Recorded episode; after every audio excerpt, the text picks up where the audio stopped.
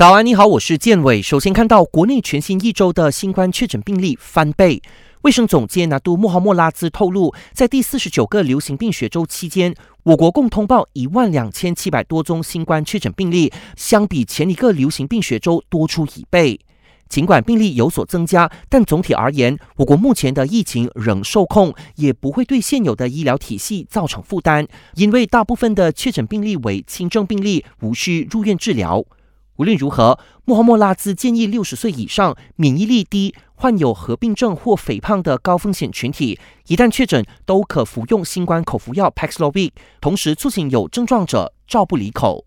除了新冠疫情，吸烟也是全球最大的公共卫生问题之一。卫生部副部长卢卡尼斯曼揭露，有部分议员的烟瘾并不小，因此上下两院都需要高度关注戒烟课题。毕竟，在要求国人戒烟前，议员们必须先树立好榜样，这样才能有效的说服国人摒弃吸烟的陋习。另外，卢卡尼斯曼坦承，医护人员的待命津贴已经有超过十年没有被调整过，因此卫生部已经派员查看及收集意见，并将通过公共服务局落实公共服务薪酬制度来改善员工的福利。